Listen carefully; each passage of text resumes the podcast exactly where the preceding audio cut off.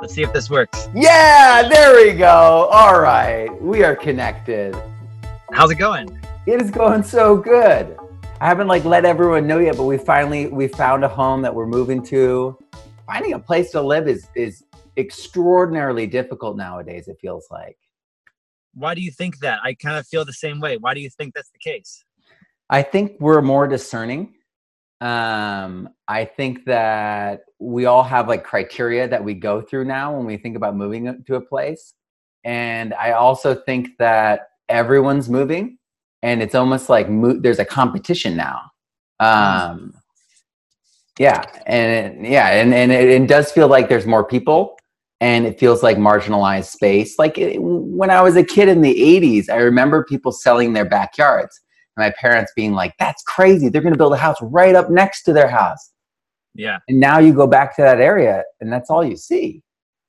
And now we're one generation removed from your parents. So it's just the norm because kids have been born into seeing the houses stamped out. And, you know, I really feel, I really feel passionate about this because I think people underestimate how much overpopulation is affecting basic human needs. Like, making food so much more expensive, making shelter so much more expensive. And when your shelter is so expensive that it basically drains your bank account and your food is so expensive that going to the store becomes, you know, one of your largest bills of the month, how are you ever supposed to get ahead and survive in life, um, especially if you're in the city? That's that's our, reali- our, our reality. Our biggest our biggest expenses are food. And and it when we like reveal it to people, they're like, oh, well, you got to make some compromises with your organic diet. And I'm like, like going to the people that are better than the organic stuff in stores. Well, that's usually yeah. more expensive. It's so exactly. It's, it's, it, I feel like those of us who are on this path of, of kind of learning and growing along with our bodies, along with nature, We're we're coming up against these realities that almost people don't see, you know, mm-hmm. nowadays. And the scary part is that people are being born into it. And so they'll never know anything different. They'll just assume this is how it's always been. They don't know that, you know, shelter and your house should be a human right and shouldn't have to drain you your entire life of money. And food, like good, healthy, organic food, not the not the stuff on the store shelves that, you know, how many people buy an apple or a peach nowadays or an orange and it just, ta- it's not juicy, it's not sweet, and it doesn't taste like much, but they eat it anyways because people say you're supposed to eat your fruit and they assume that's how all food, and then they go to a farm one time and they taste somebody who's taking care of the soil and growing with compost and has some love for a tree, it fruits. I've had friends come into my old garden when I was living in Arizona before and eat a salad from my raised beds and eat fruit from my trees. And literally half an hour later, they're walking around my house completely high, like they're like they just smoked a bunch of weed. And they're like, I am buzzed right now. And I'm like, that's because you've had thirty years or forty years where you haven't had any nutrients in your body. And now, boom, I just gave you nutrients and your body is thriving from it in just thirty minutes. So yeah, yeah. I, I think that the scary thing is, is that when, when everything that should be a basic human right becomes too expensive and people accept it as the norm because they're too young to know anything different. Um, I think it's really scary, honestly. And that's, you know, why I'm trying to educate folks with my example of what we're doing, trying to make it off grid. This is the first time I've been to town in a week and a half. And, um, I don't have very, I don't have very good cell signal out here because I'm pretty, this, when I say go to town, it's a town of like four hundred people. And uh, there's one cafe that's got um, Wi-Fi. So I'm in my in my Prius outside the cafe, hoping the Wi-Fi is good enough for this uh, podcast here. That's, you know, and that's always a concern when, when people go off grid is their connection to the world, whether through the internet or that local town. And I think that's also another thing. People want to be satellites on a city so that they can actually make money off of the, the people that are in the city, you know, yeah. whether they're growing food or whether they just feel like if things get really bad, I can get a job, commute to the job. And I think so. And so you, you look at those areas now, and the surrounding areas from all those areas are now expensive. And yeah. so it's it's really like you either go whole hog and go off grid and make your own shelter. And honestly, that's the only way to do it now. Uh, if you look at the rules for making a home uh, up to code in California, yeah, that's a toxic recipe they're talking. It's a toxic recipe. It's so like I I built a home in Phoenix, which is the fifth largest city in the country, and then I also I built out a commercial space for my martial arts uh, dojo from scratch. We had to build out a shell. The amount of, I don't want to use curse words on your show, but the amount of uh, B S that you have to go through with permits and inspectors and codes and and just to make it compliant will bankrupt you. Mm-hmm. And the other thing is that the school system's all messed up in the city because nobody teaches you how to do any of that. You have to learn, you have to learn about it yourself through the school of hard knocks. Mm-hmm. And that costs a lot of money and a lot of mistakes. So it's very challenging to get over the learning curve of learning how to build your own house, learning how to navigate the city structure. So what Nicole and I have chosen to do is um, buy raw land property in the rainforest of British Columbia, which is kind of like the Hawaii of Canada. It does get down to zero uh, uh, Celsius in the winter, but it doesn't really get below zero. So snowing in the winter is very rare. So we got raw land in this Canadian wilderness property, eight acres. And the, the township that we're in doesn't require any permits or building codes. Um, so we kind of have the freedom to do, um, to build what we want to do. Um, they do want the structure to adhere to international building codes at the end, because in case you uh, sell the property in the future, a future owner, they want to have them be in a secure structure. But there's no permitting and no and no and no uh, B S you have to go through to build what you want, and you have freedom to build whatever you want. There's no um, zoning laws with color or style or uh, whatever. So, so we're doing compost toilets, we're doing solar panels, we're doing cob housing, and right now, currently, we're building a yurt. And then once we have the yurt, um, we'll have a living space so that we can go off and grow, and I can begin my second food uh, forest and garden to grow all the food that we need to survive locally on our property. Now, this yeah. is the biggest change. So many of us that are from the, because you and I started off in a very similar climate where temperatures can get well above one hundred Fahrenheit. And you're in California, right? Uh, I'm actually secretly going back. I'm going back to California. Oh. Um, I haven't told anyone yet. So that's like that, that climate, it's, you know, it's so ridiculously hot that yeah. it's so difficult, but people don't realize how shallow the winters are. It really allows you to have such a small time period where that farmer's market's out of commission. Um, yeah. And you, you can get through with hunger gut foods. There's a lot of things that can happen. And with a greenhouse, you can do extraordinary things. But so many of us, when we try to look for land, we move into the temperate zones. Mm. And and you're totally right. I've, I've watched this awesome video where you talk about how you get supercharged by gardening in a desert climate. Mm. And it really gives you all these extra skills. But it, it narrows things too when when when winter comes in strongly. And mm.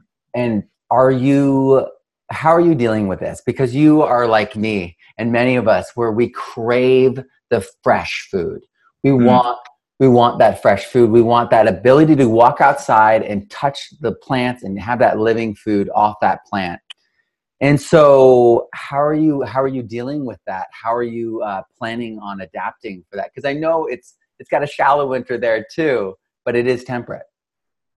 Yeah, I mean, I'm the kind of guy who I don't actually, I've been vegan eighteen years and I don't actually, which usually when you say you've been vegan, it means you're eating healthy, which is not always the case with a lot of vegans. But I've been a pretty healthy vegan, you know, the whole time. I just don't like eating healthy, honestly. So gardening for me is really important because when I'm growing my own food, whether it's fruit or veg or herbs, I tend to graze a lot more. And where if I go to like a restaurant, I want the, I want the the sweet and oily and completely nutrient dense food, like the oily dessert, and I, I want that. But when I grow my own food, I tend to graze on the kale and on the on the on the uh, moringa leaves and on the herbs that I the edible flowers and mm-hmm. the fruits that are ripe. So when I can't grow my own food, I do like to hit up the local farmers markets to at least support local small-time farmers who seem to, if you get to know them, seem to care more about the food and the plants than guys making a profit from it. So I'd say if you're in the city, definitely try to, especially if you're in California, definitely go to the most incredible farmers markets in the world. But the first thing I noticed, like you said, when I moved up here to um, North Vancouver Island, is that there aren't farmers markets right now because it's, we moved here in February and that's wintertime.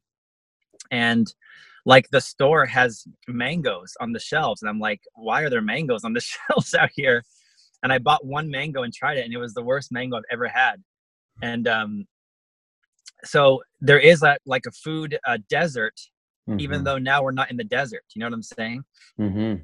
So what my goal is, is I moved here in the winter so that there'd be uh, time for me to build infrastructure with the yurt and the garden so I can then grow all summer um, and start to can and dehydrate and jar and freeze dry. So that's my goals is people that live in these temperate zones um, tend to be very good at canning and jarring, dehydrating, freezing, um, and doing all that to preserve your fresh food over the winter time. So we're going to be doing that in spade. We're going to be having a smokehouse. We're going to be um, doing sun-dried dehydration and doing a lot of canning and jarring coming up um, so that all the stuff we grow, we can eat all winter long. This is huge. I don't know of any, like when, when we do vegan canning, food preservation, there's a big blank. And this is huge. Really? Yeah. What yeah. do you mean so, by that? What I mean by that is that this is, un, uh, this is you're blazing new territory. You're finding mm-hmm. stuff that, that that is a, an area of great need, because I I know so many people that, you know, when they when they are thinking vegan, they are thinking fresh, and so they have to go to that store, they have to buy that foreign food because I got to get my juicing in, yeah. and so they've got this preconceived notion, and you're once again breaking breaking uh, you know, new territory. You know, I I don't try to do that, but I'm. I really appreciate the compliment. I, I like that. So thank you for saying that. Yeah, maybe we should talk a little bit about that. So your life yeah. really um, online, um, really it ties in with being physical, ties in with with something that's really near and dear to my heart, which is Qigong. And mm-hmm. I do yoga, which Qigong, is... Yeah, Qigong. I, I absolutely do. What I, kind of Qigong do you practice? Um, do you, does it name, is it name something or just Qigong?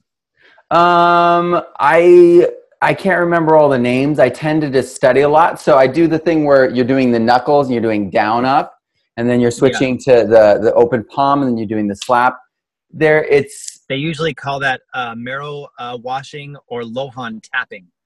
One of the okay. Other. That's the word I forgot.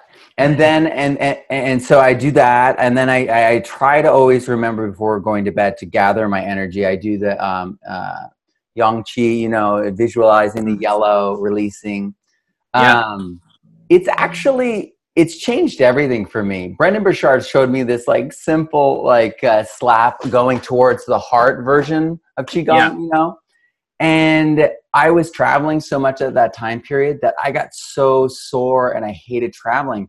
But as soon as I started obeying my hourly Qigong routine and just, just priming, nothing deep, just, just slapping, you know, I stopped being sore, and suddenly I was able to just be a less irritated person. You know, and, it's amazing that um, this is not along the lines of gardening, but it's something that I've done my whole life. It's near to my heart, is the martial arts. And when you join a martial arts class and you learn how to spar and how to actually go to combat with another human being, um, it's very powerful in many ways. So like if you go to a martial art class where they actually still train you how to fight each other, um, it's very empowering to get your butt kicked. And that sounds like an oxymoron, but it really is. If you go and you learn as a human that I can kick somebody else, I can punch somebody else, and I can evade somebody else, I could knock somebody down and I could be knocked down, but I know how to fall. These skills make it so when you go off into the world, you're so much less stressed because mm. first of all, all your energy went into that sparring match. So it's very uh, physically tough. And second of all, you just walk around with less uh, fear. and more confidence that you can kind of handle anything, because the people you see walking past you, they didn't go and spar or fight somebody ten minutes ago, but you did. And it just, it's very empowering to join a martial arts club. And then the Qigong is like the combat solo practice. You're making contact to your body, you're breathing, meditating, and moving in a way where you're training your body, not only externally, but also internally. So you get this confidence that radiates through you from the inside. And what I would do for you is I would definitely go check out any kind of Qigong called the Eight uh, Brocades, and learn the Eight uh, Brocades, very famous um, style of Chinese Qigong. And also go research the Five Animal Play. There's a famous Chinese uh, doctor who lived uh, thousands of years ago named uh, Hua Tuo. And Hua Tuo took five animals of longevity and paired them up with the five major organs of our body. And there's a series of Qigong postures that you do based off the animals. That's part of the Hua Tuo's Five Animal Play. That's two very powerful kind of Qigong you should check out. Wow. Yeah. That's incredible. Thank you so much. I will, I will study that. And so I started off doing judo and ski racing. My seventh grade roommate was in the last ski racing. Olympics. I, I, I'm a competitor. I love this stuff. Nice. And I love, we should definitely, you should, you should come to Whistler. We should go skiing, because I've been skiing since I was two years old. I love it. Me too, me too. I've been skiing since I was two, racing since I was six. I, my nice. brother used to race in, uh, in the summers in Whistler, because in Vermont, the mountains were all green. Yeah. That you got to come visit us out here on the island, and we'll take a Whistler trip. Yeah, you know, we uh, we have friends on the uh, on uh, Vancouver Island, uh, the the Robinsons. I don't know if you know them, um, but they're an amazing family. Uh, they're a yeah. permaculture family, and we we we we've actually had several trips uh, that we m- meant to go up there. So we will make sure that happens. That'd be great. So so getting back to to the martial arts progression, I found it absolutely incredible for me, because I went sort of inverse of, of of of the progression that you talked about. So I became a musician. I went to New York City, started smoking cigarettes. I, you know, mm. got, you know, into heavy drinking, and I basically was um, a mess compared to physically where I was when I was a teen. I, I was, see. And, and I was comp- competing with my fingers physically, you know, as a musician and jumping mm. around, but. Um, by the time I was in, uh, I, I started getting into permaculture and gardening, I was pretty weak. Uh, and like, just like mentally or physically, just physically weak? I, I would say probably both. And I, I just started feeling this, this, this vigor come back to me, and this desire to move, like start to start to come up into me. And then It it led me to yo- doing yoga daily. Then it led me to Qigong, and now I'm I'm I'm doing like things I never did as a kid. I'm doing like pull-ups every morning. I'm I'm, nice. I'm meditating for an hour every day, and I feel like the garden inspired it and brought wow. me back to all these things that I knew who I was earlier on in my life. And it's and it's interesting that you're from your from the video that I saw with you. You went from the physical world, the competitive world, the the meditative, connected world, and then brought it and found the garden from there. Maybe you could articulate some of that. Yeah, I think that's exactly right. I think that, you know, if I was a human being watching this, whoever's going to be watching this video with us, I would do three things. So number one, I would do push-ups every day. Try to get over one hundred push-ups in a day at least. Um, like if I go for a run for twenty to minutes to an hour, I'm always doing one hundred fifty, two hundred push-ups during the run, like, like in sets of twenty. So I'll run a little way, twenty push-ups, keep running twenty push-ups, and get to one hundred, one hundred fifty. Okay. So do over one hundred push-ups a day, try to get in over twenty-five uh, pull-ups a day at least, and then get out in nature for a good part of the day. And if you, cause getting out in nature will make the meditation happen. You'll just start breathing deeper.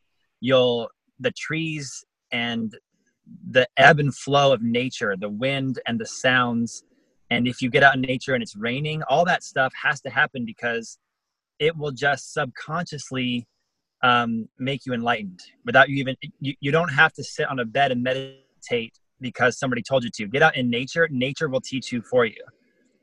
So do those three things every day and physically you'll be super healthy. Push-ups, pull-ups, and nature. I think that's really important. But then for me, um, uh, money was a big part of what got me into gardening, because I had been vegan at that time for about eight years when I first began to garden intensively in the desert in Arizona. And I bought this house that had a huge backyard for the city. I mean, when the houses were all together, you know, wall to wall together, my backyard for some reason was about a third of an acre.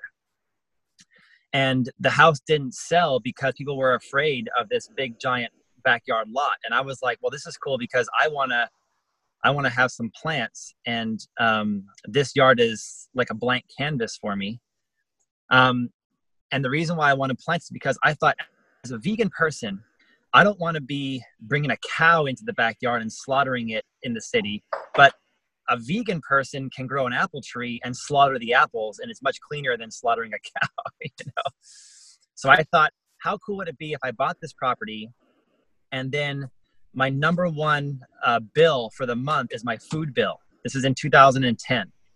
And my food bill is easily over a thousand dollars a month, easily, because I eat a lot as an athletic guy. And I just don't know how anybody is eating food for less than fifteen hundred bucks a month. I don't know how they're doing it. Thank you. Thank you. Thank you. We feel guilty on some level, but it's like my son eats so much food and he's growing an inch every two months. It's like, that's crazy. And you are an athletic guy. You eat so much food, and you, and you probably are thinking like, God, I mean, I would love to eat a lot more of this produce. It's just going to break me this month financially. Yeah. And that's and exactly I that, why I started growing. Yeah. And that's the same way to me. I'm like, what if like the most expensive things I'm buying is eating out at restaurants and the produce, the fruits and the veg I'm buying. The cheap stuff is like, I mean, I don't want to say cheap, but like the pasta and things like that. You can buy cheap pasta. I, I would encourage you guys to make your own pasta or buy organic, but I mean, people are eating cheap food because they don't have the money. So here's my thing. I thought, what if I can get in this backyard and I can grow a pomegranate tree or grow a date palm or grow an orange tree? And then I have all the oranges I need in my backyard during orange season. And I have all the palms in my backyard during pomegranate season, and so on. So I planted like twenty fruit trees, which, which turned into like three hundred fruit trees on this uh, third of an acre. And they were all, they were all, Uh, fruiting and living great over that eight year period in symbiosis with each other. It was, they created like this underground uh, web of communication where they were starting to grow healthily on their own without me doing anything. I just had to keep putting the wood chips on the ground and keep layering the wood chips to keep the, the organic um, uh, material. I had to create the forest floor.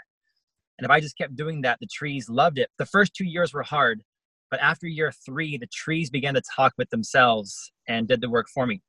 So then I had papayas, and I had a bunch of dates, and I had um, I had guavas and, and mulberries and moringa powder for protein and apricots and jujubes and cactus fruits. Um, so all of a sudden, you know, my food bill would go, or sorry, my water bill for my house would go up a dollar. Or let's say my let's say my water bill went up a dollar, my food bill would drop by two dollars.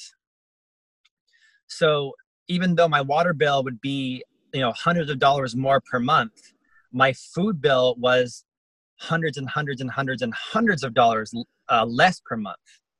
Plus, the food I'm eating is ripe, grown in my environment, and the soil is beyond organic. So I think your goal as a human needs to be to get out of the apartment and get a little bit of land, a little bit of front and backyard, and then fill that front and backyard full of gardens and fruit trees and grow as much as you can, because it'll lower your food bill, increase your health bill, and ultimately it will lower your medicine bill you have as you get older. You'll get sick less and live stronger and healthier and longer. So the last thing I'll say about this, not to get long-winded, but um, in the martial arts, you know, you're trying to spar and do push-ups and pull-ups and all these uh, kata, and we, we, we call them uh, Tao Lu in Chinese martial arts, so that you get stronger and you get the muscles and you get flexible and you like have this Bruce Lee type of body.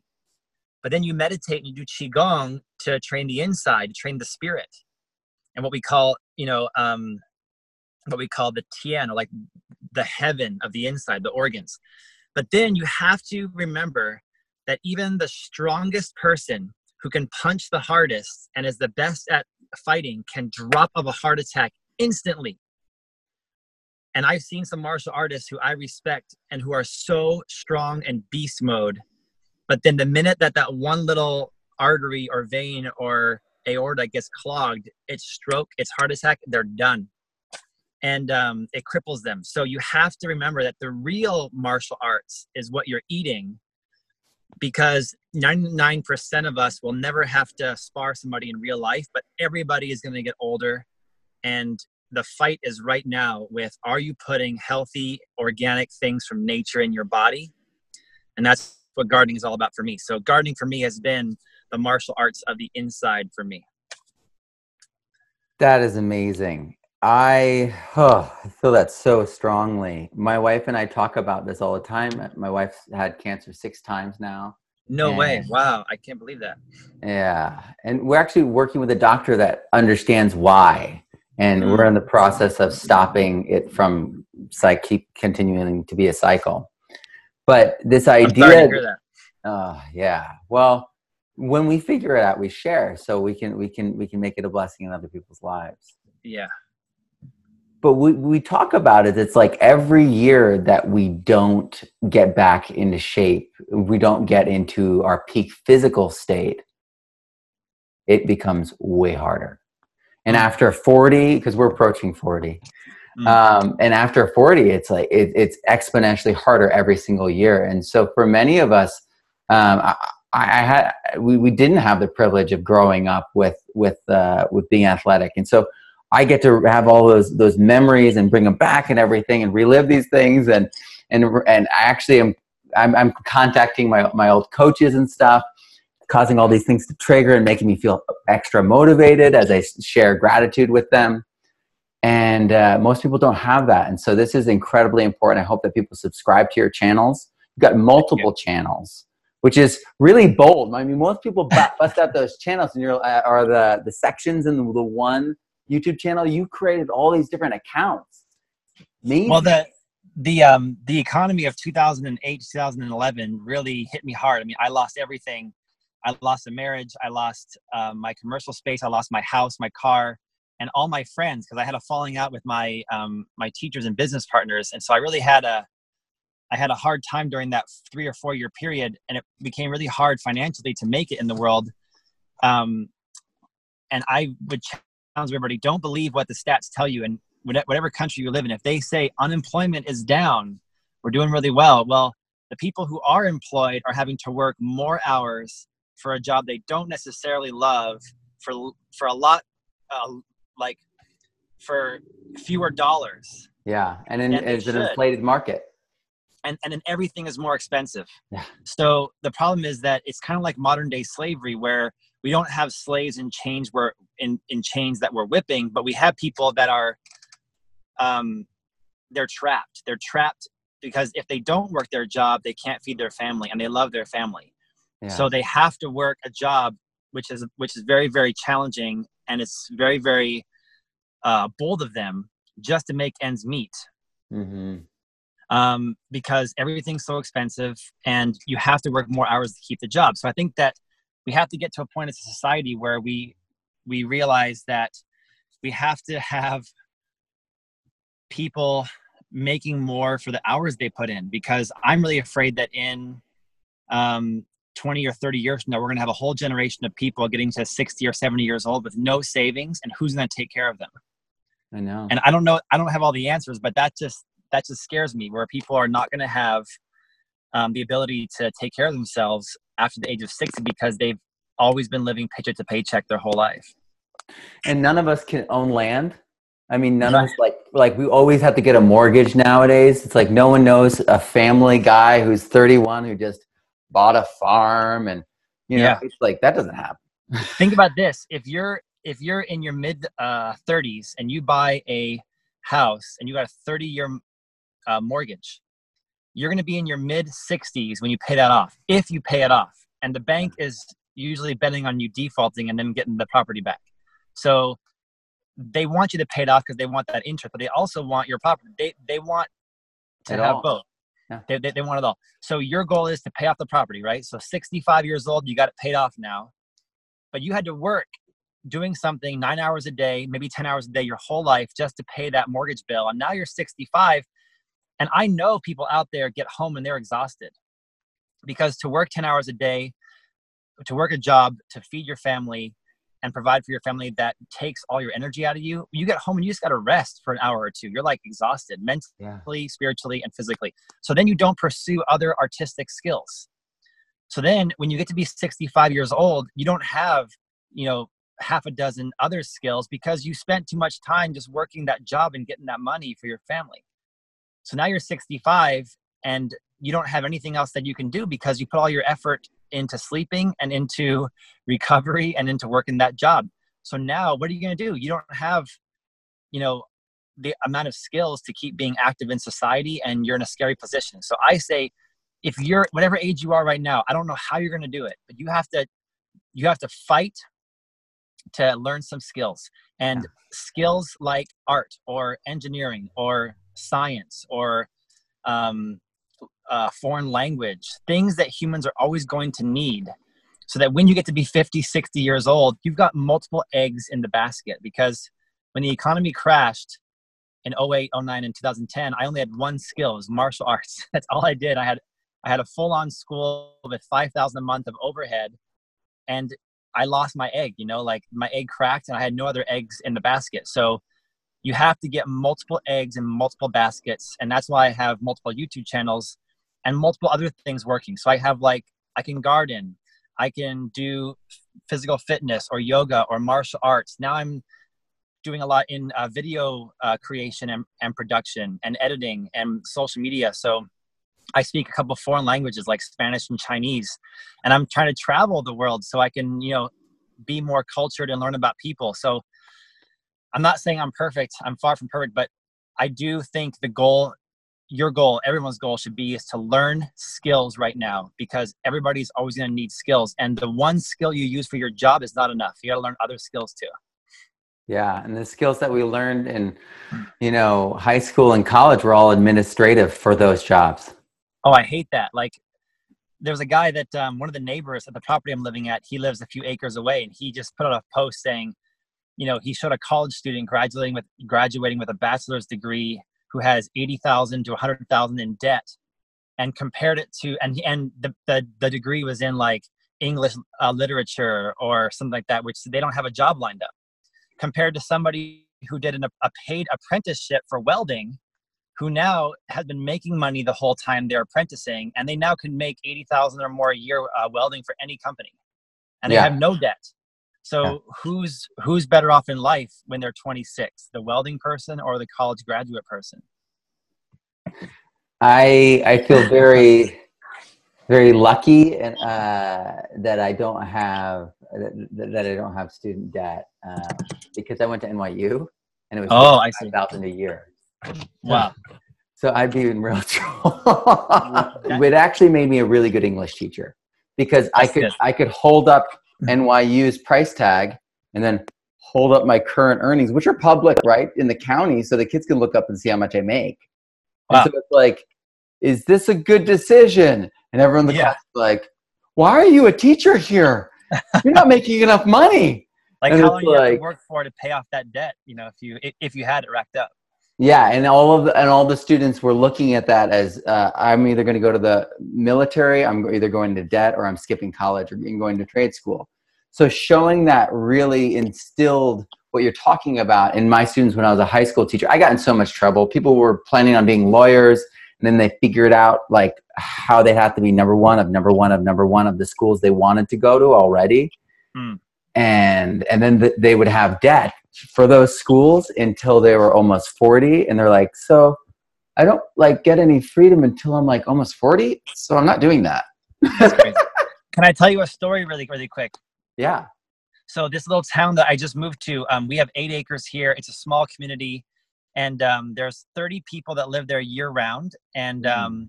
they all have maybe about ten acres them, them themselves. And a lot of them lived there their whole life. So this community was founded Um, in the eighteen hundreds by by uh, Norwegians, and Think about this, okay?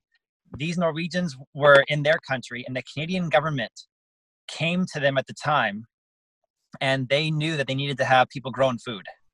Hmm. So they went to these Norwegian uh, uh, farmers and said, if you come to North Vancouver Island, Canada, we will give you all this land for free. You can have all this land for free. They give them probably uh, thousands of acres. They said, we will put up the money to build an infrastructure of dirt roads between whatever you want to do for infrastructure. And you guys can create your own uh, bylaws. So you're living by your own laws out there on the in the township. And we'll also build a dock, uh, a government uh, wharf. So you can accept um, ships and that sort of thing coming in, because it's, it's boat access only community. Like, to come to town, I have to get in my boat, and I have to boat for uh, half an hour to get to my Prius, which is stocked at a at a at a pontoon plane yard, and then get in the car and drive twenty minutes more to get to the town. So wow. imagine being, imagine if somebody, if you're watching this right now, came to you, and the government of whatever government, let's say government of Ecuador or Mexico, came to you and said, hey, we need food. You know how to garden. We will give you a thousand acres of land for free. We'll build you infrastructure for free. Um, we won't charge you taxes on money. We just want you to provide, we just want you to create a bunch of food that goes into the system. And you can create your own laws. Would you go for it? Yeah. I mean, that's what, that's what should be happening. But what's, what's happening to people is they're being trapped in a city where they're trapped by the mortgage, trapped by the debt, trapped by the bills. And, you know, they're great people, but I just believe there's another way to live. And so let's, let's stay positive. Think about these Norwegians who got the deal of a lifetime. They had to move from their homeland, but they got a beautiful new homeland with all this free stuff and freedom. It's very powerful. So I'm trying to create a life on my eight acres, kind of like that, where I'm living off the grid. I'm trying to grow my own food, build my own house, and exercise these human rights of shelter and food, and do it very cheaply with no debt. I'm trying to learn from my credit card mistakes in two thousand eight, and I don't have a credit card anymore. I don't do anything with debt. I just pay for it if I have the money for it, and that's it. And I think for me, that's that's the answer, is getting some land, growing your own food, being uh, debt-free, and then using your leisure time to acquire more skills that will help you in the future.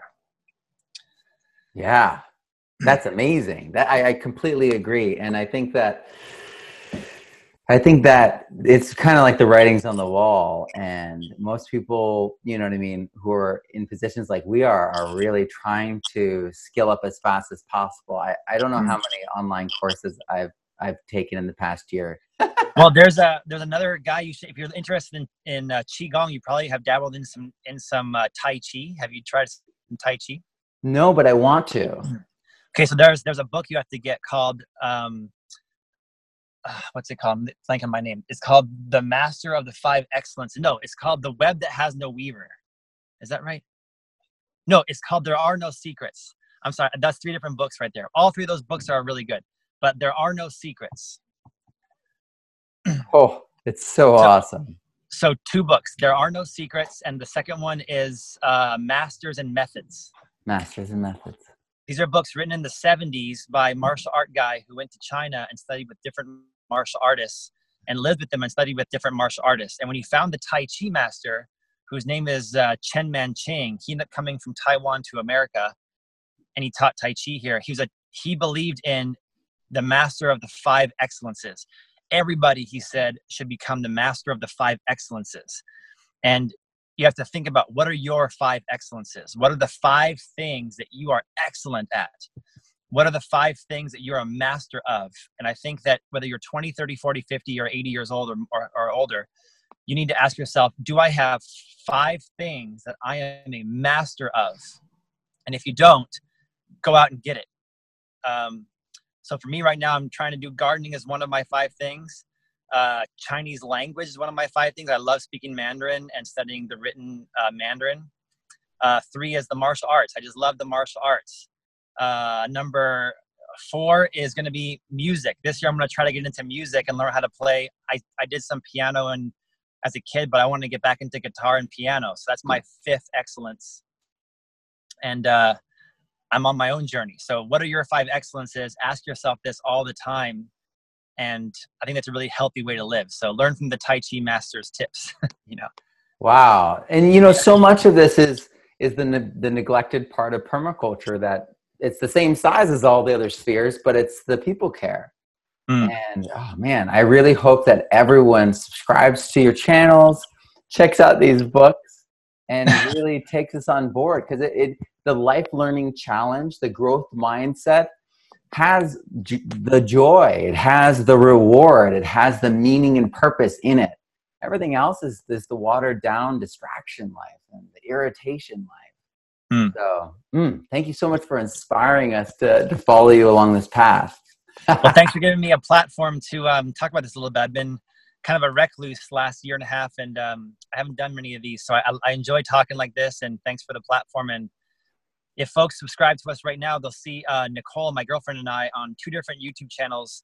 One is called Vegan Athlete, like my hat says, and the second one is called uh, Living Off Grid with Jake and Nicole. Or if you just search for Jake and Nicole on YouTube, on both channels, we're sh- uh, we're showing how we're building our yurt, which is like a Mongolian teepee, step by step. And then once the yurt is built, we're going to live in there as we Uh, start clearing the forest for sunlight, for fruit trees and a garden, because our eight acres is literally, like literally full to the brim with a third generation uh, uh, forest that was grown after the log cutters came in and, and chopped the logs down. So we got fifty year old trees that are big, but what, that ha- what happens when humans plant it, it becomes overplanted to the nines. So it's just like, it's like dreadlocks in there. So we're having to basically go in there and uh, thin out a fifty-year-old forest, which is harder than thinning out tomato plants or something like that. Yeah. So, so once the shelter is up, people are going to see Nicole and I not only build the inside of the yurt, but also how we're going to manage uh, Pacific Northwest uh, rain uh, forest that's overgrown to the nines with all different kinds of alder and hemlock and native trees this area. So it's going to be exciting, and we got bears and wolves and cougars lurking all around. We've already had bears come into our camp three times, and uh it's only April, May, so we got we got to get some infrastructure started, but um it's a fun journey, and Nicole and I love to share, so come on over and check it out. Absolutely. Yeah, I think everyone should be watching, because this is what we ultimately in permaculture have always been heading towards, which is that off-grid life, which is that natural home, that natural structure, and having that deep connection and, and, and close connection with nature. You know, I was vegan since the age of nineteen, um, uh, thirty-seven, so eighteen years of being vegan, but I've, for a, such a long time, I've thought that being vegan is the best way to live as far as health of your body, but what's kept me vegan is I've been really into the environment, saving resources through a vegan diet and saving the animals through a vegan diet, because yeah. The only way to really be vegan is to die and let your body decompose back into the earth. Huh. But but if you're going to be alive, I want, personally, I want to live as low impact a life as possible. You know, I don't mm. want to, I mean, I'm driving a Prius, so I, I am driving a car which uses gas, but at least it's fifty miles a gallon. And I bought it used for six thousand dollars, and it's a two thousand five with three hundred thousand kilometers on it. So, I mean, I'm trying to do my best. And I, I have a, I have a bicycle I use most of the time. And I drove an electric car before that. And my, My van is, we're going to, coming up on my YouTube, is going to be converted to run off of vegetable oil that's used. So that's going to be cool. That's amazing. But so my, my whole point is, is that um, uh, moving out here to this very off-grid and rural location in the British Columbian rainforest, at the southern end of the Great Bear rainforest, seventy plus inches of rain a year. It's, it's like, it's basically like the Hawaiian Islands, but fifteen degrees cooler in the winter. Mm-hmm. Um, so as a vegan person in the city, I would eat a hundred percent vegan diet. I mean, I would eat the vegan hot dogs, the vegan burgers, produce from farmers markets, grow my own food in my garden. Um, when I go out to eat, I eat vegan everything, but yeah. being out here, I, I start to, re- I start to think about, what if you go and harvest clams, or you go and pick some mussels, or you go and drop a cage in the ocean and get some prawns or crab? Or you throw a fishing line or a spearfish, or you go under the ocean yourself and you spearfish, which is very sustainable to spearfish, because you don't have any, you know, you're only killing that that that only that one fish at a time, not a net that's hurting it's other animals. So horrific. The, the fish that we catch represent like a thousand other things. Yeah, and so many popular vegans this year so far have made public videos of them falling off the vegan uh, uh, lifestyle, like Ravanna, Tim Sheaf, uh, Bonnie Rebecca. These very popular vegan people have said, I'm not vegan anymore. I'm going to eat fish and eggs. But not one of them, not one of them has then take you out in their backyard and shown you, here's the chickens I adopted, and I love them, and they just produce the eggs for me every day. It's going to be my own pets that I love. I'm going to eat their eggs. Not one of them has said, let me take you into the ocean and show you how I'm harvesting my own clams and mussels and I'm fishing for myself. It's always like, I'm buying fish and eggs from the store. Yeah. And I'm like, why? I mean, I like being vegan for the sustainability and the animal protection. But if you're going to live off grid, isn't it better for the environment to go off that day and catch a fish for your family's food or harvest some mussels for your own family, not to sell and make a profit or turn it into a business, but just for your own family so that you don't have to pay for stuff to be shipped anymore. You yeah. don't have to pay for stuff to be packaged in plastic and bullshit anymore. You know, you can go out there and literally live at one with the planet, grow fruit trees, grow a garden, but also catch your own food and live one hundred percent off grid, meaning that day, all the food you ate was provided, captured, and harvested and grown by you. Yeah. I have I have this question for your viewers and you to think about, you know, which one is actually a lower impact and more compassionate? Because if you're buying a bunch of bread from the store, that acreage that grew that, that wheat for that bread killed thousands of animals. And prevented so them I, from actually coming back too. Yeah, it decimated the their their home. So isn't it better for us to go off into the forest and try to create a, a shelter and a life that's at one with the native plants and the native permaculture around you? And then as sustainably as possible, go harvest and, and pick and grow and uh, gather and maybe hunt for your own food, for your family. Isn't that a more sustainable way to live compared to being vegan in the city and buying everything, shipping it across the world? Uh, decimating land for even for plants to grow. This is the spiritual questions I'm asking myself and my YouTube audience right now, and people wow. seem to really people seem to think about it a lot. So I don't know. It's not Thank a question you. to be answered here, but a question to be pondered and and to think about. Yeah. Yeah, absolutely. Um, I think. Mm, yeah, for for me, the second that. Yeah, that we start taking life for granted, we no longer have the right to interact with that life. That's um, a very powerful statement, yeah. And so I felt really strongly that, and I've also felt really strongly the more research I've done that fungi and plants are very intelligent. And they, they Matt, are. This is something that you and me have in common. Oh my God, please say that more often, because people who are vegan trying to protect animals that don't, and if they don't grow a garden intensively, they have no idea that trees and plants and herbs are equally as alive as us. And when I tear a carrot out of the ground, I feel the same way as if I take a crab out of the ocean. You know, they're both alive. That carrot has veins and life, and I just, I just pulled it right out of the out of the ground. Yeah, and this and is I mean, part of the reason why I'm a seed gardener, actually.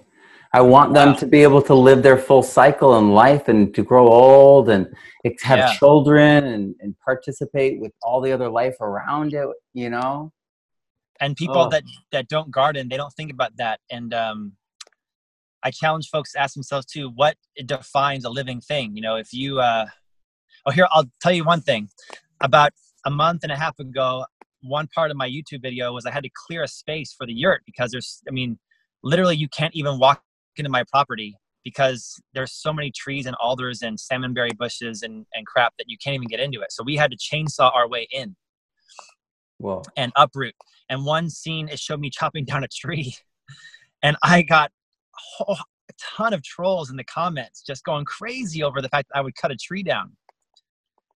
And these are the same people that say we should be vegan and not kill animals. And I'm like, well, as a vegan, you're hurting the plants too. You're, you're eating the potatoes and the garlic and the onions and the carrots that you have to kill to eat.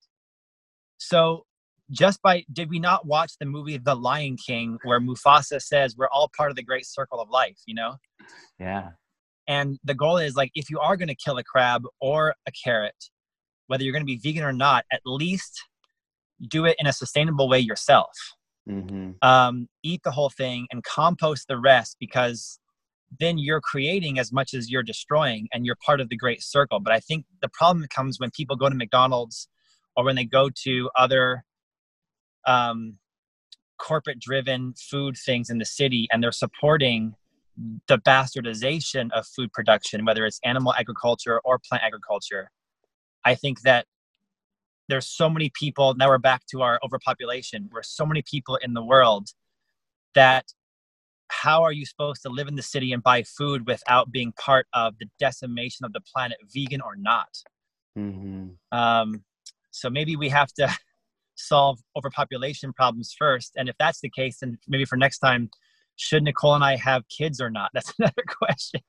Well, there's actually, there's the same, I mean, the youth population of the world has actually stabilized, and we're not having more children. It's just the fact that we're all um, being able to grow older that is uh, that is pushing yeah. it. And so for the next hundred years, at some point in the next fifty to a hundred years, we're going to see peak human is what they're I saying. See. And um, yeah, I mean, I, most of my friends are having their first child now, and they're mm. almost forty. And that basically guarantees they'll have one, maybe two children. And that mm. means our population is just going to go like that pretty rapidly. Um, yeah, I mean, uh, uh, Nicole and I are ten years apart. She's ten years younger than me, and, and she would like to have a baby, and I would too. But I don't have any yet, and I'm thirty-seven years old. So, I mean, let's say that we do have kids. We're not going to have like six kids, you know. I mean, we might have one or two. So, I mean, and I've been in other relationships before, Nicole, that the person didn't want to have any kids. Mm-hmm. So a lot of women nowadays, I know, don't want to have the kids like their moms did.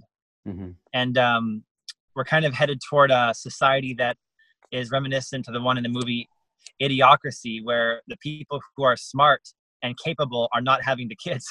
It's true. And the people who are undereducated and struggling are having the kids. So a lot of people in my YouTube audience have actually are important to me as a human, because I get to hear opinions from a lot of people in the YouTube comments. I get over, I get multiple thousands of comments a day on my videos, and, and I read a lot of them. And a couple, a lot of people say, hey, Jake, you should have kids because financially and experience wise and um, just goals wise, you and Nicole can raise some of the best humans if you guys had the kids. Yeah. And you would raise them to be the stewards of the planet in a healthy way for the next gen, the next they generation. And they're, they're right. I mean, I would be having kids because, you know, I would want to have them help the planet. I mean, anyways, we're getting off topic here, but. Well, it's, I, I see it as totally on topic, because so many um, families want this, but then they struggle to create a congruency. And so then yeah. their kid's sixteen and the kid wants to go and be a Kardashian. And you're like, but but the garden, ah. And yeah. it's because they didn't go, in many ways, they didn't go all the way into that. And I think if you, I mean, if you raise, if you raise children in an off-grid permaculture setting, there's this incredible, and I've been able to interview some people who have actually been raised by permaculturists. Mm. I see. And, and they think, like way further on down the line. It's like, we're like talking about swales. We're talking about garden beds. They have these like concepts where they're doing beds in trios and there's a rotation pattern. They're like onto the next level. Yeah. It's like, whoa, you're really dialed in. They're like, yeah, I guess I kind of just soaked it up as a child. And then we had yeah. a market garden, and it's like, okay. And it's like, if we can just get more of those kids who are like basic, they're basically compared to us. They're they're geniuses. Um, Absolutely. Be, yeah, and and so it's like if we just get these kids who are fluent in all this stuff that we're just learning in many ways, we're going to see such shifts and such just really. I the way I see it is rhetoric. I see it as these kids just being able to explain and articulate why it's so important. You know, in my course, I have a lot of vegans who take my courses, and mm. I have a lot of people who are survivalists and hunters who take my courses. And there's a lot of, and I always try to show the spectrum. I always try to honor everyone. Um, and I always bring up the idea that if you are actually taking, if you are actually taking this on, if it's actually an animal you raised from a baby and you mm. love, and you can't bring yourself to harvest it for your food, then there's a conversation you need to have within. Absolutely. And and and, and like an understanding. And, and most people are like, oh, I never could slaughter an animal. It's like, well, that sounds like maybe you shouldn't be eating it. but, yeah, but then but then a lot, I mean, ninety-nine percent of those people go out and buy chicken in a package, or they or they buy a burger once in a while, and they're not like the the meat. I mean, all all food that's packaged up, it's almost designed to disassociate you from the process it took to get it to that package and to your plate. Yeah, and it's dehumanized. So what I want to see, what I, yeah, what I want to see is these vegan people.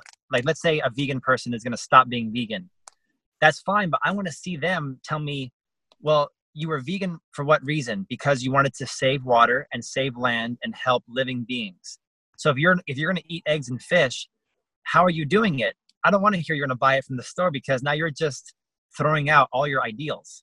Mm. But if they go, I just adopted, I just rescued twenty hens from families who couldn't keep them or from whatever environment. And they're now, I built an infrastructure for them in my backyard. I want to go introduce you guys. This is Sleepy, Happy, Grumpy, Dopey, Sneezy, Bashful Doc, or whatever their names are. And they produce ten eggs a day. That would be such a powerful message to send to vegan young people, to say, oh my God, look at how happy these chickens are, how they're friends, and they're friends with dogs and cats and chickens. But the problem with the chickens is that they produce eggs, and that's pretty cool. And, and it's not a problem. It's a good thing. And so, and then if you're going to be, if you're going to eat fish, at least show folks how, here's how I do it. I go off, I spear hunt, or I fish, you know, as sustainably as I can. Here's how I clean the fish. Here's how I throw the females back. Or I, you know, if they're too small, I throw them back. And here's how I'm helping the fish population by not supporting fish from the store who are mm. who are growing them in farms that are hurting the planet, or mass catching them from the oceans, and dolphins die in the process, or whatever else dies. But I'm going to go off and just catch my dinner for tonight. That's a much more, I think, just stable uh, belief system and message to be sending. But I don't see folks doing that. But here's my message. I'm, I've been vegan eighteen years, but if I do ever start eating fish and eggs, you will see how I'm doing it myself. I won't be going to the store and buying it from somebody making a profit off animal slaughter. So, so keep watching my YouTube for how that's going to be. Um, for now, if you go on my YouTube, you'll see I put off a lot of my meals on the videos as well, and they're all vegan meals. So go check it out. And um, coming up here, we're going to build a nice chicken coop and chicken run, so we can go rescue some chickens, rescue a couple dogs, rescue a couple, couple kittens, and start to have a little bit of a life out here once the yurt is finished. That'll help with the, the dog will help keep the bears away. I, for sure. That's why we're going to get them as puppies from the pound, and we're going to get some aggressive ones, like either a cattle dog or, or not aggressive, but just like more ath- athletic dogs, like cattle dog, husky, German shepherd, and raise them there from birth to be nice and kind, but also to be security. And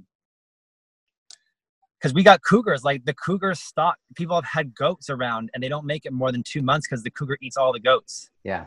We, we have martins, and a martin is like a fox that eats chickens. And um, we really have, yeah, Nicole and I have to create infrastructure to protect our animals, but also live in symbiosis with them to survive out here. So that's it, man. It's going to be awesome. I'm so excited. You know, uh, I just want to share this one vegan story. Um, that's my favorite vegan story. So Seth Poulter was was hired. He's this uh, he's this natural permaculturist from Europe. He was hired to do um, this design for this site, this vegan uh, community. And there was this pig. It was a wild pig that broke in to where their pigs were. Mm. And they had raised these pigs up and trained them, because pigs are smarter than dogs. Yeah. They had trained them to actually graze around the fruit trees mm. and avoid the, the, the plants that were their food. And so mm. they and and I've I've actually witnessed this. Um, a lot of the homesteading um, pigs, the smaller pigs, yeah, they're like dogs. You don't want to put your hand in their mouth; they'll take a finger. But you want to like, because that's what their their their mouth is just that way. But they're so sweet. They're so smart, and you can train them so they'll actually selectively eat and basically be your mulch system. That's great. And this wild pig broke into their sanctuary, and somehow the rescued pigs communicated to the feral pig what the deal was.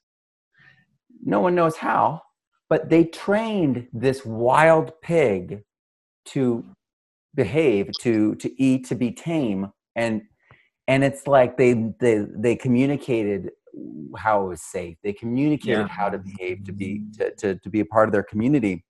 And it's stories like that that I feel like really need to be understood, so that people everywhere really understand how sacred and deep and, and intelligent life really is.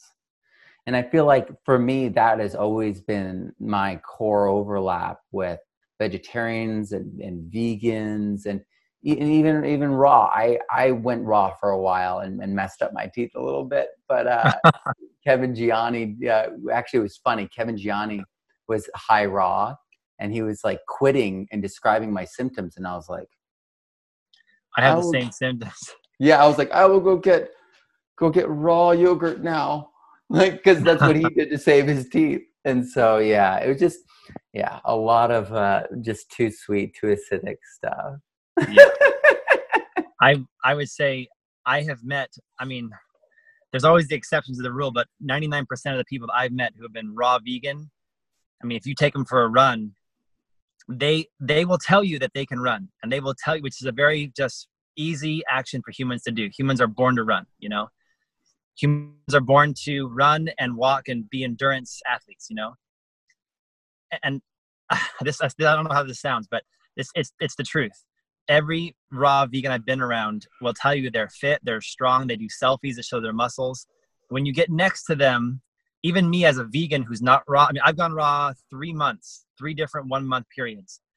And I just know that those raw vegans, when they stand next to you, they just get gassed real quick. They don't have the muscle endurance, and they just cannot keep up. They they try. They want to so bad. But something about that raw vegan diet is it's sexy to look at in social media. But when you get up next to them, I mean, they're not the ones setting Olympic uh, records as a raw vegan. You know, the, the vegans who eat potatoes and pastas and rices and grains and breads and, I mean, and still eat a lot of raw stuff. You got to eat your salads, your greens, your herbs, your fruits, but like, there's a balance to be had, and that's the artistic nature of life. It's up to you to figure out what that balance is, and that's why I say that's back to our three things: push-ups, pull-ups, and nature. Because nature will give you that balance if you get out in nature every day. Just go do it, man. Absolutely. Thank you so much. This was absolutely a pure delight. Hope I didn't talk too much and talk your ear off here. No, no. I feel like I feel like we could do hours together. I could I could film you and listen to you all day. I mean, you're talking about things. More, what? Let's make some more content together. If you come up here and visit, we got to do this thing in person. Come up here and visit us when we when we get some infrastructure going.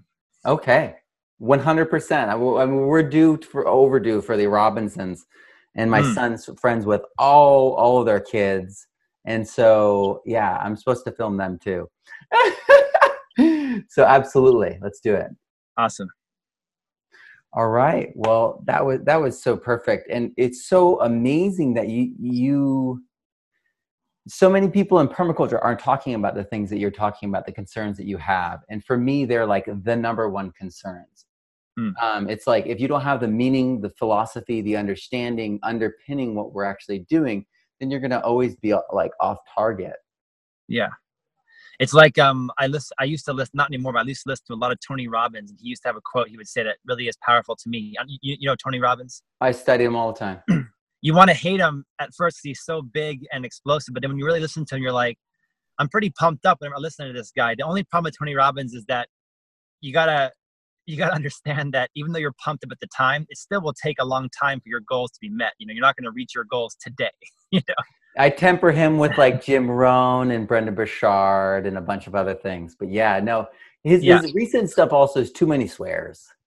He he does. He wants that shock value, like a Gary, uh, whatever his name is, that entrepreneur guy, Gary, uh, Gary B. Yeah. yeah, they they cuss so much. I don't understand why they need to cuss. But my whole thing with Tony Robbins, his, he, his quote he used to say that I love is that um, you're walking really, really well. You're like walking so fast and powerful.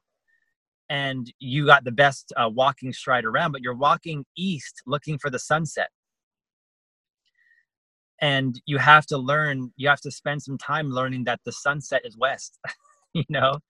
So if you're, if you're hustling hardcore and you're motivated and you got all this stuff going for you, but you're walking east looking for the sunset, your, your, your, your skills are all messed up. So definitely spend some time learning where the sun rises and where the sun sets so that when you do put your focus onto something, you put it in the right place, is how I take that. And to me, that's very powerful. It's like, slow down a little bit and realize that you've got some power in you mentally. You've got some power physically. Everybody has, everybody has something they're going to be a master of, but sit down and methodically think about, okay, I have to refine this skill. I have to um, put some time and effort, which is the meaning of Kung Fu, time and effort, put some time and effort into, uh, forging your skill in the fires of hard work. Okay. And then you'll know where the sun rises to walk east. You know what I'm saying? Um, so it's like we, we watch a little kid play baseball. They get their first hit and they run the bases the wrong way. You know, you got to learn that first base is first, second base, you got to hit the bases and run counterclockwise around the, around the baseball diamond. And uh, with gardening, that's it. You know, go out and learn what healthy soil is. Go study with some actual gardeners. You know, don't necessarily listen to a nursery. Go find gardeners who are doing it themselves at home. Yeah. And and first off, I would say for a gardener, learn what is in your area. What are the native plants and the native trees and the native cacti and whatever? What are the native ocean plants in your little small town? What are the native things that are edible and medicinal? Start there. And then go off into nature and learn what healthy soil looks like in a forest with nature. And then spend some time with gardeners who are doing it successfully at home. And that's you forging your skills. And then go off there and dabble on your own. Um, and Absolutely. all of a sudden, ten years goes by, you know, like that. And ten years, ten thousand hours, now you're the master and you can start kicking some butt on your own. So that's my little message. Yeah. I might even but I should probably go and um, I should probably go and uh, get back in the boat before I miss the the good ocean uh, current here because it's it supposed to get real. Oh my God! You have no idea. The ocean is so scary. I so our property is boat access only, so we have to park our car at the dock, this small town dock of you know one hundred people live in this small town, and the car stays there. So we just got a beer Prius that just kind of is just for doing. um errands in town. We leave the car there, we go get all of our supplies and whatnot, and we either pay a guy who to put them on a barge and barge them over to our property on the government uh, dock, which is the last government dock in this area still in existence. The other ones have all burned down and been disassembled. Oh, so the locals keep this dock going, and um and literally if if it's raining, I got to boat home in the rain, or if the ocean is doing six to eight foot swells, I have to not, I, I can't go out there. I just, it's too much. So today the ocean was glass. It was beautiful. Oh. Which is really fun because you're going to sit in traffic going to work for an hour anyways. For me, I just sit in traffic in the rainforest ocean. And I, the, the other day, killer whales came around us. I mean, it's freaking bald eagles flying over top. We get, we see sea otters with babies on their stomachs. Oh, it's, it's really effing incredible. And so my commute to work is the boat ride on the ocean, which is scary and fun all at the same time. And it's just really great. Wow. Well, if you maybe upgrade the boat a little bit when, when the child, you know, arrives, perhaps. Maybe. Yeah. we'll just drag the child on a rope behind the boat. And, no, no, I'm just, I'm just kidding. In a pod. In a, in a pod, yeah. Or teach them how to teach them how to water ski, and they can just ski behind it. Yeah. Oh man. No, but there wow. are some kids. Like the other day, the neighbor has kids that are five, six, seven years old, and they were so amazing. They were off on the boat. They were driving the boat. They were tying it with about the perfect. Uh, like they knew how to do all the knots.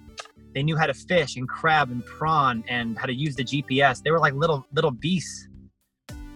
I was really impressed. So I think kids thrive. And then when we got we got to the town, they jumped off the boat. They tied it up. They jumped on quads as like a six-year-old. They all quadded away, like on their A T Vs. It was amazing. So kids in this kind of environment thrive. I think yeah. kids need to get out in nature more and learn how nature works, and not necessarily how to get A, B's, and C's on their report card. And more people need to see it too. Awesome. Well, I'm I'm pretty pumped up right now, so I'm gonna go walk east looking for the sunrise and make some videos about it if you guys care to watch on YouTube. But look up Jake and Nicole or Vegan Athlete on YouTube, so check it out. We will. Thank you so much, Jake. Thank you for all you do. And I, I first started watching your videos. You did a lot of videos for, I don't know if I can mention, for Baker Creek and all the seeds and stuff. And um, I don't know if you're still with them or not, but I was always very impressed by your videos. So you did a great job with those, yeah. Thank you. Yeah, no, I, I'm I'm friends with all those those folks still. Uh, I don't cool. work there anymore. But I did enjoy your videos. They were really positive, really well filmed, and I think you did a great video presence for Baker Creek there on online. So Thank good you. job with that. Kudos to you. Thank you. Yeah, that was like my first daily kind of like obligation show, and that really cut my teeth. It was awesome. Nice. Well, keep it up, and we'll keep connecting here. Can't wait to talk to you again. For sure. Thank you so much, Jake. And best to your family and to your wife and everybody who I haven't met, but I'm sure I'll meet them at some point. So say hi to me, or say hi for me. For sure. Awesome. And say hi to Nicole. I will. She's waiting for me in there. Yeah.